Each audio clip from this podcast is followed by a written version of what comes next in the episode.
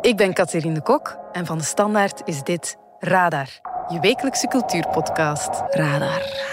Radar. Radar.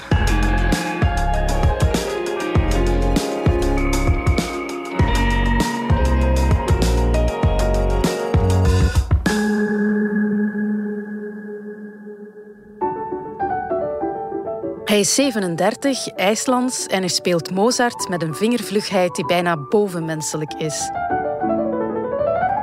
Pianist Vikinger Olafsson. Hij is de nieuwe god van de klassieke muziek en recensent Jasper Krone, die zelf ook een aardig stukje piano speelt, legt uit waarom de IJslander niemand koud laat. En hoe meedogenloos is de fotografie van Martin Parr? De Britse magnumfotograaf heeft voor het eerst een overzichtstentoonstelling in ons land. Zijn foto's zijn grappig, kleurrijk en ook controversieel. Hij spaart niemand en toont de Britten zoals ze zijn. Van arbeiders die hotdogs eten aan zee tot rijke dames in hun bontjassen.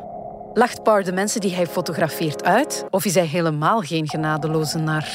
Dat horen we straks van cultuurjournalist Ines Minte. Welkom bij Radar. Radar. Radar. Radar.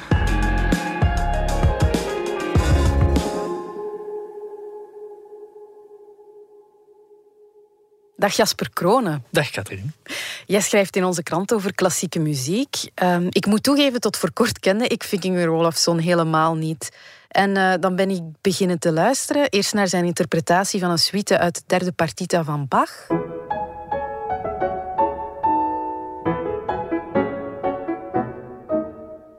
Vervolgens zijn versie van La Damoiselle élue van Claude Debussy.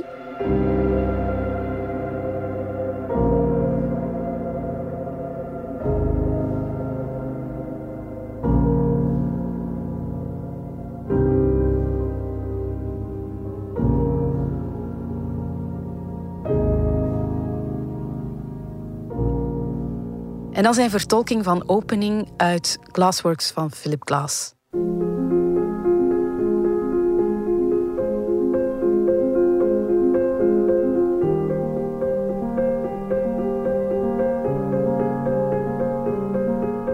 Hoewel zijn naam Vikinger geweldig stoer klinkt, is zijn spel heel elegant. Vertel eens, wie is die Vikinger Olafsson eigenlijk?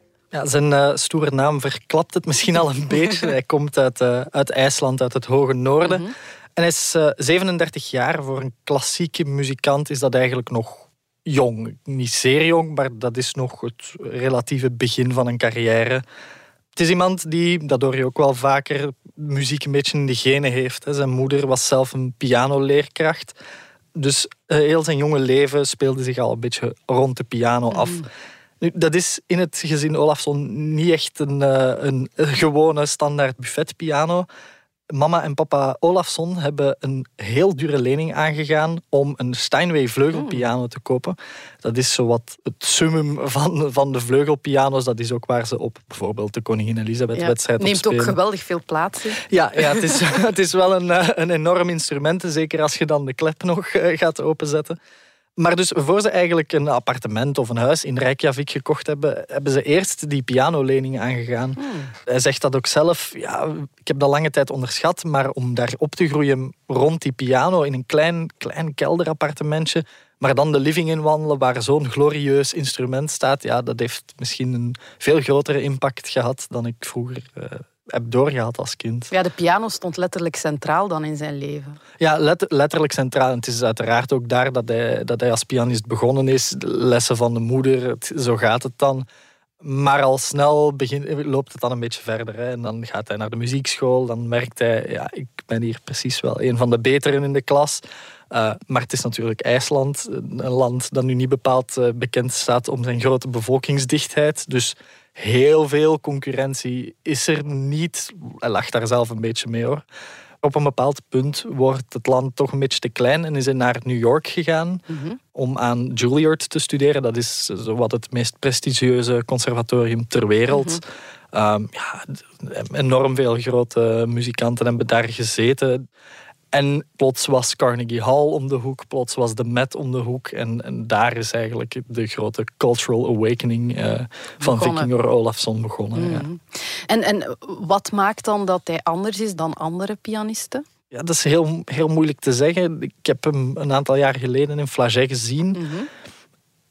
Hij zuigt u echt naar binnen. Dat was een, eh, een optreden waar hij alleen een eh, recital speelde. Dat was na zijn Bach-album. En hij heeft die kwaliteit als muzikant om met eigenlijk heel weinig klank dan wel een... Flagey is geen enorme zaal, maar om, om uw publiek dan toch zo naar Mhm. binnen te zuigen. Mhm. Je merkt dat ook toekoer in het wereldje, niet alleen in de klassieke muziek, maar overal een beetje dat er wel een soort van drang naar die verstilling en naar die puurheid is.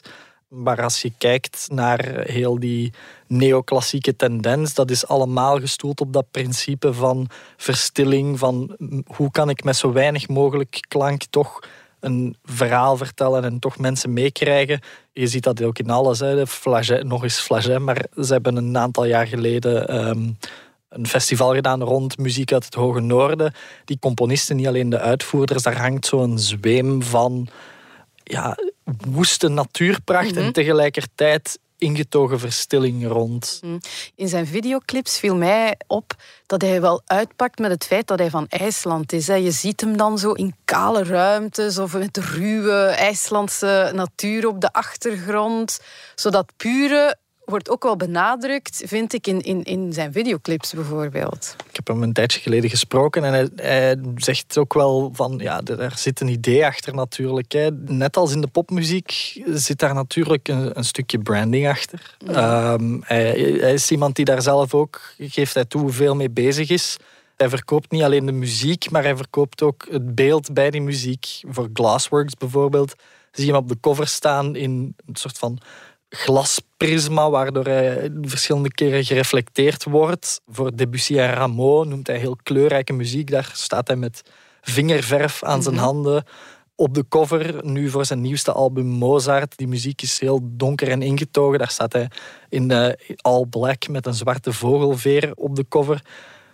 Dat speelt uiteraard, Ja, net als in ja. de popmuziek, Nu, mee. ehm, ja, laten we het eens hebben over zijn doorbraak. Ehm, hij is eh, doorgebroken met zijn album Johann Sebastian Bach in eh, 2018. Ja, het album, het Bach-album is zijn grote wereldwijde succes. Daarvoor heeft hij al een aantal eh, ja, bescheidenere releases gehad. En, en een grote release. Bij dat Bach-album zit hij op Deutsche Grammophon. En Deutsche Grammophon is het superlabel in de Ja. klassieke muziek. Ze vallen onder Universal, een enorme speler. Dus dan kan je al een beetje kaderen op welk niveau hij meespeelt. Als je op Duitse grammofoon zit, dan beteken je wel iets. Zijn opnames daarvoor waren iets kleiner, bescheidener, op een eigen label. Ja, het, het voelt eigenlijk heel popmuziek eh, ja, ja. aan. Hè? Zo, eh, ik ga mijn eigen label oprichten. Een Eerst aantal... bij een indie en dan bij een major. Eerst bij een indie en dan bij een major. Ja, maar dat is dus echt wat er hier, hoe je het hier moet zien. Hè. Drie self-released albums. Dan komt Glassworks, waar we het al eh, over gehad hebben. Toen had iemand die geïntrigeerd of geïnteresseerd is in eh, klassieke muziek al wel door van hm, hier zit wat talent. En dan met het Bach-album is hij echt eh, niet meer weg te denken. Nu, zijn laatste album bestaat uit eh, werken van Mozart en eh diens tijdgenoten. I've played Mozart since I was, I don't know, five or six years old, beginning with the very easiest pieces. And one of my most sort of vivid memories from childhood, musical childhood, was playing the C major sonata that's actually on my album. It's called Sonata Facile, and it's kind of you know, subtitled, you know, for beginners or something like that. But that's still the piece that all the professional pianists and all pianists are, you know, most afraid of. Jij gaf het vier sterren. Waarom? Na het Glasalbum had je zoiets van wauw, dit is een radicaal nieuw inzicht dat ik heb in de muziek van Glaas. En dat was bij het Bach-album ook zo. Hier doet hij dat opnieuw op een manier dat je denkt, "Ah, dit is een kant van Mozart die ik eigenlijk nog niet zo goed kende. Mozart associeer je heel vaak met eh, vrolijke, opgewektere deuntjes. Denk aan ja, de toverfluit. eh, Dat zijn ja, bijna deuntjes. Dat is ook de, Ja. beetje de popmuziek van die tijd. Maar hij zoekt echt naar de duisternis in die muziek. Het zijn ook vooral stukken uit de laatste jaren van Mozarts leven. Ehm, dus op een moment dat hij eigenlijk al bij de aristocratie niet meer zo goed in de markt lag. Dat is net periode van de Franse Revolutie. Dus het is ook een tijd waarin heel veel aan het veranderen is. En om dan die ja, duistere, misschien een beetje bange Mozart te leren kennen, dat, dat was wel echt een, uh, vond, vond ik wel echt een hele, hele verrijking. Mm -hmm. Nu, Vikinger Olafsson die speelt zowel barok als hedendaagse pianomuziek. Hij werkt bijvoorbeeld vaak samen met de Amerikaanse componist Philip Glass. Wat is het geheim van hun samenwerking? Ik denk niet dat het in bijzonder hun samenwerking is. Hij werkt inderdaad vaak samen met hedendaagse componisten. Hij heeft eh, nu een project met uh, Thomas Ades en met uh, John Williams bijvoorbeeld.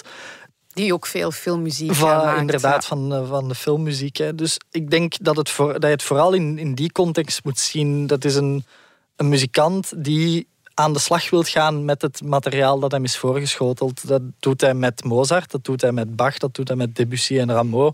Dat zijn ja, componisten waar je niet meer mee in dialoog kan treden. Met een Glass, met een Williams, met een Thomas Ades kan dat wel. En hij, vind, hij zegt ook zelf, ik vind dat een enorme verrijking. Het werk met de hedendaagse componisten toont mij dat ik ook met de overleden uh, eminence crisis aan de slag mag gaan. Ja, laten we eens luisteren naar uh, etude nummer 5 in de versie van Philip Glass.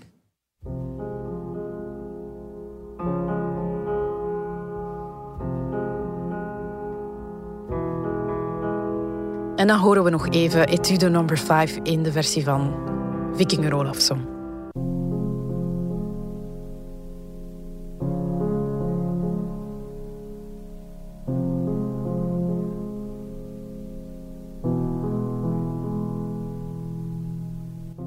Ja, Jasper, je hoort echt wel een verschil, hè? Ja, ja hier, hier moet je geen uh, klassieke muziekjournalist voor zijn om hier een verschil tussen te horen. Het ene is gewoon sneller. Uh, en het is zeker in dit soort etudes, dus dat zijn stukken die ja, als oefening geschreven zijn. Dat zijn niet bepaald uitpakstukken of stukken met een heel complex muzikaal verhaal in hoe zo'n klein verschil in tempo dan al zo'n verschil in ja, vertelkracht kan maken, dat vind ik ongelooflijk. Het is niet alleen het tempo, het is ook het uitspelen van de rusten eigenlijk. Het is, Klaas bindt zijn lijnen, zijn melodieën veel meer aan elkaar. Bij Olafsson hoor je dat er echt dat hij tijd neemt, dat, er, dat hij de rusten echt wel uitspeelt. En dan zitten we terug in dat imago dat hij een beetje heeft, hè, die verstilling, dat uitgepuurde. Ja, ik vind dat je dat hier wel echt heel, heel duidelijk hoort. Muziek van Glass, Amerikaans minimalisme, is notwaar repetitief. Je hoort dat daarnet. Je, je, je kent die muziek van, van The Truman Show bijvoorbeeld. De, maar om dat dan toch zo te transformeren naar iets dat zo muzikaal is en dat zo'n verhaal vertelt, dat vind ik echt fantastisch. Klopt. Nu, um, jij hebt hem lang gesproken ook, hè? Heeft de roem, om het zo te zeggen, hem veranderd? Ja, wat is hij voor een man? ik, ik heb niet die indruk. Hij is, is nog steeds heel benaderbaar, heel toegankelijk. Hij, hij ziet er ook als een beleefd, uh, vriendelijke jongeman uit. Hij heeft een heel opvallende, beetje Harry Potter-achtige bril met, uh, met ronde glazen. Maar tegelijkertijd voel je wel, dit is een artiest die iets te zeggen heeft en wel weet op welke manier dat hij het wil zeggen is. Ja, hij weet wat hij wil, maar zonder dat hij daarbij zijn wil gaat opleggen. Hij is wel heel... Ambitieus. Ja, de ambitie ademde zeker door het gesprek, maar niet op een manier dat dat pusherig of, of dat dat zo de drijvende kracht van het gesprek mhm. wordt. Je voelt gewoon, ja, dit is een muzikant die weet wat hij wil mhm. en die ook weet wat hij kan, maar zonder dat hij daardoor naast zijn uh, modieuze schoenen gaat wandelen. Oké. Uh, Jasper Kronen, heel erg bedankt voor het gesprek. Dankjewel. Wie Vikinger Olafsson live aan het werk wil zien, op 30 september speelt hij zijn meest recente album in muziekcentrum De Bijloco in Gent. Op 1 oktober in de Single in Antwerpen en nog later in Flagey in Brussel. Radar. Radar. Radar. Als ik één nummer zou mogen kiezen dat het uiveren van de Britse fotograaf Martin Parr typeert, dan zou het dit zijn. Wild, kleurrijk en een tikje vulgair. Controversieel en brutaal. Een middelvinger tegen het kapitalisme.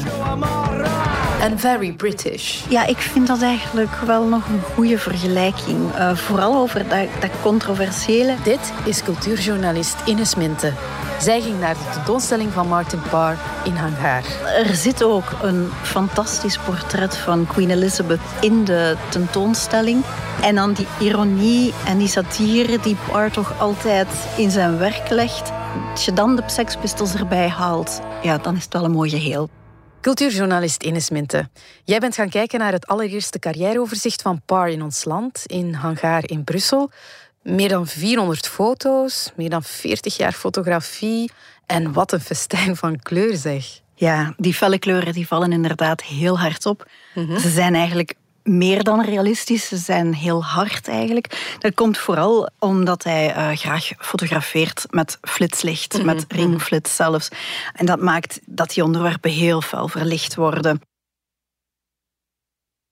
Hij krijgt onder meer daarom het verwijt dat hij de mensen die hij fotografeert ja, eigenlijk uitlacht. Ja, dat klopt. Um, en ik denk wel dat die hardheid van die kleuren daartoe bijdraagt. Mhm. dat, uh, dat dat inderdaad alles, ja, zoals ik zeg, harder maakt. Hè. En daarom noemen sommige mensen zijn werk vreed of genadeloos, meedogenloos. Ik snap wel waar dat vandaan komt. Soms zit dat er echt wel in. Maar hij zelf, uh, hij zegt, ja, ik lach echt niemand uit. Ik registreer gewoon. En hij noemt zichzelf een documentaire fotograaf. Daar is ook iets voor te zeggen. Mhm. Dat zie je er ook wel in. Hij is doorgebroken met de serie The Last Resort in de jaren 80. Um, daarvoor is hij naar New Brighton getrokken, een uh, badplaats die ja, zijn gloriedagen al lang achter zich had gelaten. In de jaren 80, mhm. midden in het Thatcher-tijdperk eigenlijk, gingen daar vooral mensen met beperkte middelen op vakantie.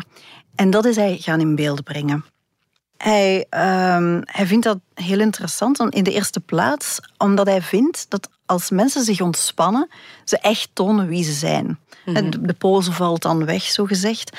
Bovendien het massatoerisme, dat hij ook in een bepaalde reeks expliciet in beeld heeft gebracht, is ook verbonden met uh, het ongebreidelde consumentisme, het kapitalisme. Dat zijn allemaal thema's die van in het begin in zijn werk aanwezig zijn en die hij blijft hernemen op andere manieren. Mm nu, wat je daar dan ziet op die foto's, dat is echt, ja, dat zijn geen fijne vakantieplaatjes. Dat zijn geen vrolijke vakantievierende mensen. Nee, idyllisch um, is het niet, hè? Absoluut niet. Je ziet bijvoorbeeld een vrouw met een net te klein bikinislipje op haar buik liggen. Um, bijna in de schaduw van een bulldozer met gigantische rupspanden. Dat, ja, nee, idyllisch kan je dat niet noemen. Of uh, een jong gezin met een klein kindje. Ze zijn frietjes aan het eten op een bankje. Dat kindje werkt al tegen. De ouders kijken ook niet vrolijk. En wat eigenlijk het meest centraal in beeld staat, is een uitpuilende vuilnisbak. Dus het heeft iets zeer troosteloos. Iets, ja, je krijgt bijna te doen met die mensen. Mm kan me voorstellen, als je zelf zo in beeld wordt gebracht, dat je inderdaad denkt van ja, je bent met mij aan het lachen. Liever niet. Uh, wij doen ook maar ons best om vakantie te mhm. hebben. Maar ik zie dit, deze reeks in bijzonder toch eerder als maatschappijkritisch. Um, zo van ja, in die tijd maakte de middenklasse opgang. Uh, er waren mensen die het veel beter dan ooit tevoren begonnen te doen. Maar je had die achterblijvers, uh, wat toch echt wel zeer schrijnend was. En hij brengt dat in beeld. Dus bij mij komt dat minder over uh, als uitlachen dan echt als van ja, er is iets mis met die maatschappij. Mm En dat ben ik wel blijven zien in zijn latere reeksen ook, tot de meest recente. Ja, want, want hij heeft natuurlijk ook niet alleen die arbeidersklasse gefotografeerd, hij heeft ook de Britse middenklasse en, en de elite gefotografeerd. Eigenlijk spaart hij niemand. Eigenlijk vind ik hoe rijker hij gaat, hoe genadelozer hij wordt. Ja, ik, ik, herinner mij uh, een foto uh, van een hele rijke, chique dame. Uh, ze draagt een hoed en op die hoed, als je goed kijkt, zit er een vlieg precies alsof de dood al uh, aanwezig is. Ja, wel, voor dat soort dingen heeft hij wel oog. En dan zie je mhm. ook zo... Ja, het kwam zo bij mij over van ja, die, die luxe, die, die, ja, die reputatie, dat, dat, mhm. dat, uh, ja, die elite, dat is toch ook maar iets vluchtigs of iets schone schijn. Daar heeft hij wel heel hard oog voor. Mhm. Ja. Nu, hij heeft ook een reeks gemaakt over, over rijke mensen in knokken. Hoe is hij daar terecht gekomen? Ik denk vooral toevallig. Hij had daar een tentoonstelling in een galerie. En hij ging daar dan wat rondlopen in het zouten. En ja, wat hem daarin toch sprong was het snobisme. En dat is hij dan ook gaan fotograferen. En ik vind dat nu misschien nog wel een van zijn minst mededogende uh, reeksen. Daar is zo één heel typisch beeld van een vrouw in een strandstoel. En die ligt daar echt... Uh, in bijna, vol ornaat. In vol ornaat, bijna uitgeteld. Met zo van die hele gekke plastieke doppen op haar ogen. Om haar ogen te beschermen. Wat daar zo'n beetje alien ogen geeft. Mhm. En dan denk ik, als hij ergens een beetje zit te lachen met zijn onderwerpen. Dan zie ik dat het meest in dat beeld. Mm dat is echt niet flatterend. Maar ik denk dat die reeks misschien extra hard overkomt. Ook in België, omdat wij ook het zouten wel ja, kennen. Het en die reputatie. bij ons. Ja. Voilà, ja. ja. Ik zie dat zo in, in hier en daar in foto's, dat hij meer genadeloos is dan anderen. Mhm. Hij heeft zo ook bijvoorbeeld een reeks board couples. Daarin heeft hij telkens twee mensen gefotografeerd uh, die zich onnoemelijk lijken te vervelen. Mhm. Hij noemt die reeks dan board couples. Maar eigenlijk weet hij niet op dat moment of het wel gaat om koppels of daar iets anders scheelt dan verveling. Die mensen worden geportretteerd als uitgebluste, getrouwde koppels die niks meer aan elkaar te vertellen hebben. Maar hij weet dat eigenlijk echt niet. Op dat moment doet hij niet wat hij zegt dat hij altijd doet. Hij registreert, maar hij interpreteert mhm. door die titel daarop te plakken. Hij manipuleert bijna een beetje eigenlijk. Een beetje hij wel. Geeft, hij geeft richting aan wat we moeten zien. Voilà. Ja. Dus daar, ja, daar plakt hij zo'n etiket op mensen dat toch wel redelijk hard is. Mhm. Ehm, terwijl hij daar eigenlijk ja, niks van weet. Maar hij maakt het dan wel weer milder door daar ook een foto van zichzelf en zijn vrouw tussen te zetten. Dus ja, het is dat dubbele ook. hè? Mhm. Dat ironische en dat satirische dat daar ook in zit. En waar hij zichzelf ook toe rekent. Hij, hij zet zichzelf midden in de maatschappij die hij bekritiseert. Mhm. Zo zie ik het wel. Vorig jaar was er nog ophef over een fotoboek waaraan hij zijn steun had verleend. Ja, wat is er daar precies gebeurd? Ja, uh, toen heeft hij zich teruggetrokken als artistiek directeur van zijn eigen fotografiefestival in Bristol. Um, hij deed dat omdat hij betrokken was um, bij de heruitgave van een fotoboek uh, van de Italiaanse fotograaf Gian Butturini. Mm -hmm. Dat was oorspronkelijk in 1969 al uitgegeven. Uh, en dat is dan nu heruitgegeven dus. En Parr heeft daar een voorwoord voor geschreven. Mm -hmm. Nu, in dat fotoboek stond een fotospread die als racistisch werd gezien. Um, er stond nogal ongelukkig een foto van een zwarte vrouw naast een foto van een gorilla achter tralies in een mm. dierentuin in Londen. Daar is ophef rond ontstaan. Een, een zwarte antropologie-studente heeft daar actie rond uh, gevoerd. Mm -hmm. En Parr heeft zich daarna wel zeer uitgebreid verontschuldigd. Ja. Nu, wat hij meteen een pak sympathieker maakt, vind ik, is, ja, we hebben het er al kort over gehad, hij lacht ook echt met zichzelf. Hè? Ja, inderdaad. Dus hij doet het kort met één beeld in uh, die Board Couples reeks. Maar hij heeft ook een reeks self-portraits. Overal waar hij kwam, als toerist, als fotograaf, hij ging uh, zichzelf laten fotograferen door een lokale fotograaf. En daardoor krijg je zo'n reeks uh, van de meest afgrijzelijke uh, foto's eigenlijk. Zo. Ja, dat, is, dat is fotografie in de ergste soort, van de ergste heel soort. Heel kitscherig. Bijvoorbeeld, er is een foto, uh, zie je zijn hoofd heel slecht neergezet in de opengesperde muil van een haai.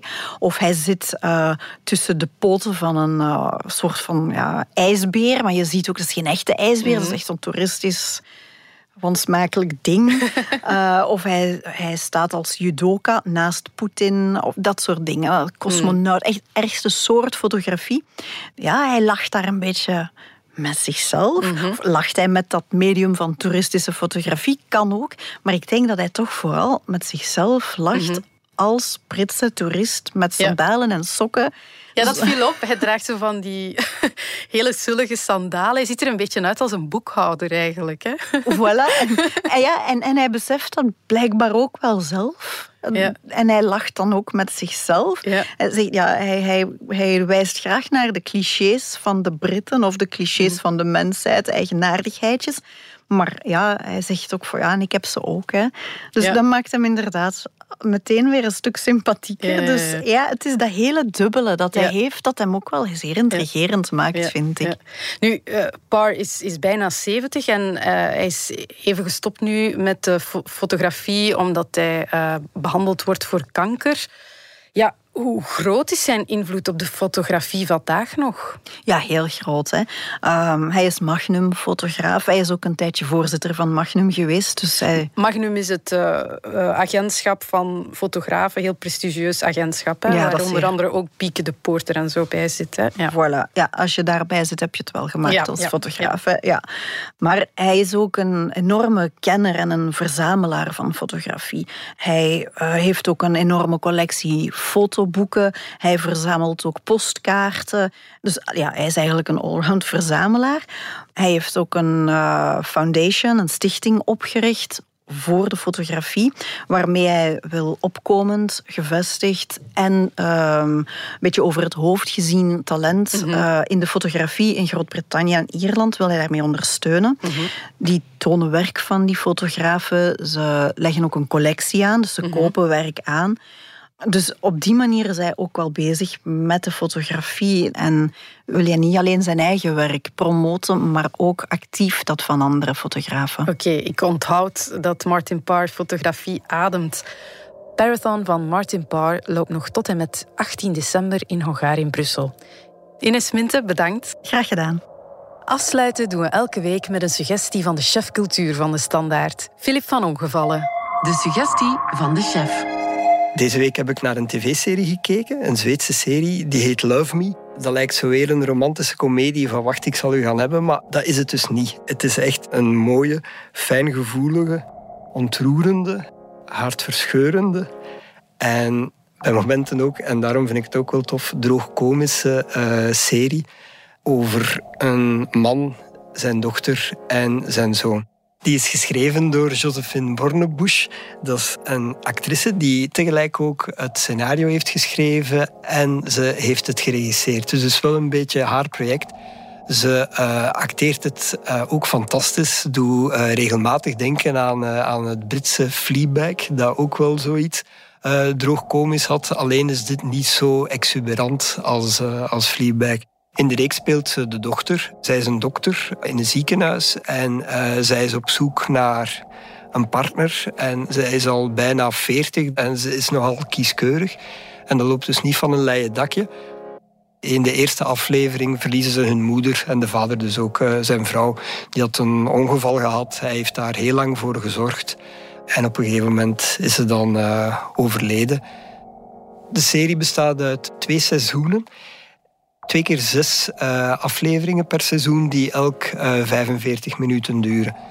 Het is te zien op MyLum TV, het eh, online kanaal van Lumière, waar je dus tegen betaling kan op streamen.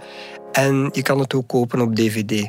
Het tweede seizoen is veel donkerder dan het eerste, maar ik zou u zeggen, aanraden, begin gewoon met het eerste en beslis dan of je verder wil kijken naar het tweede. Maar ik ben er eigenlijk van overtuigd, als je naar het eerste kijkt, dat je zeker ook naar het tweede gaat willen kijken.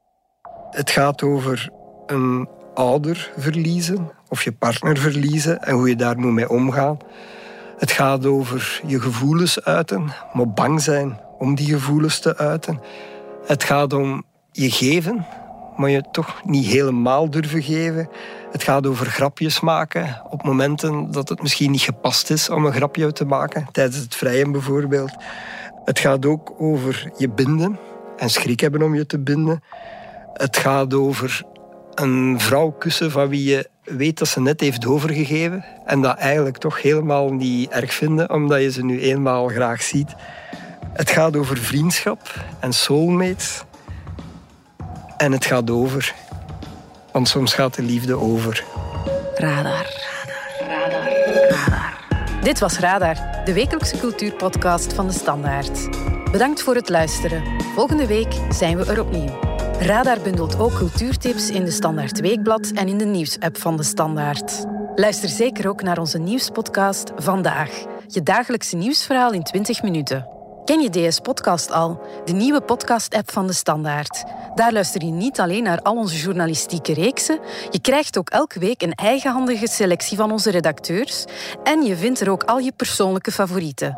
Download gratis de app.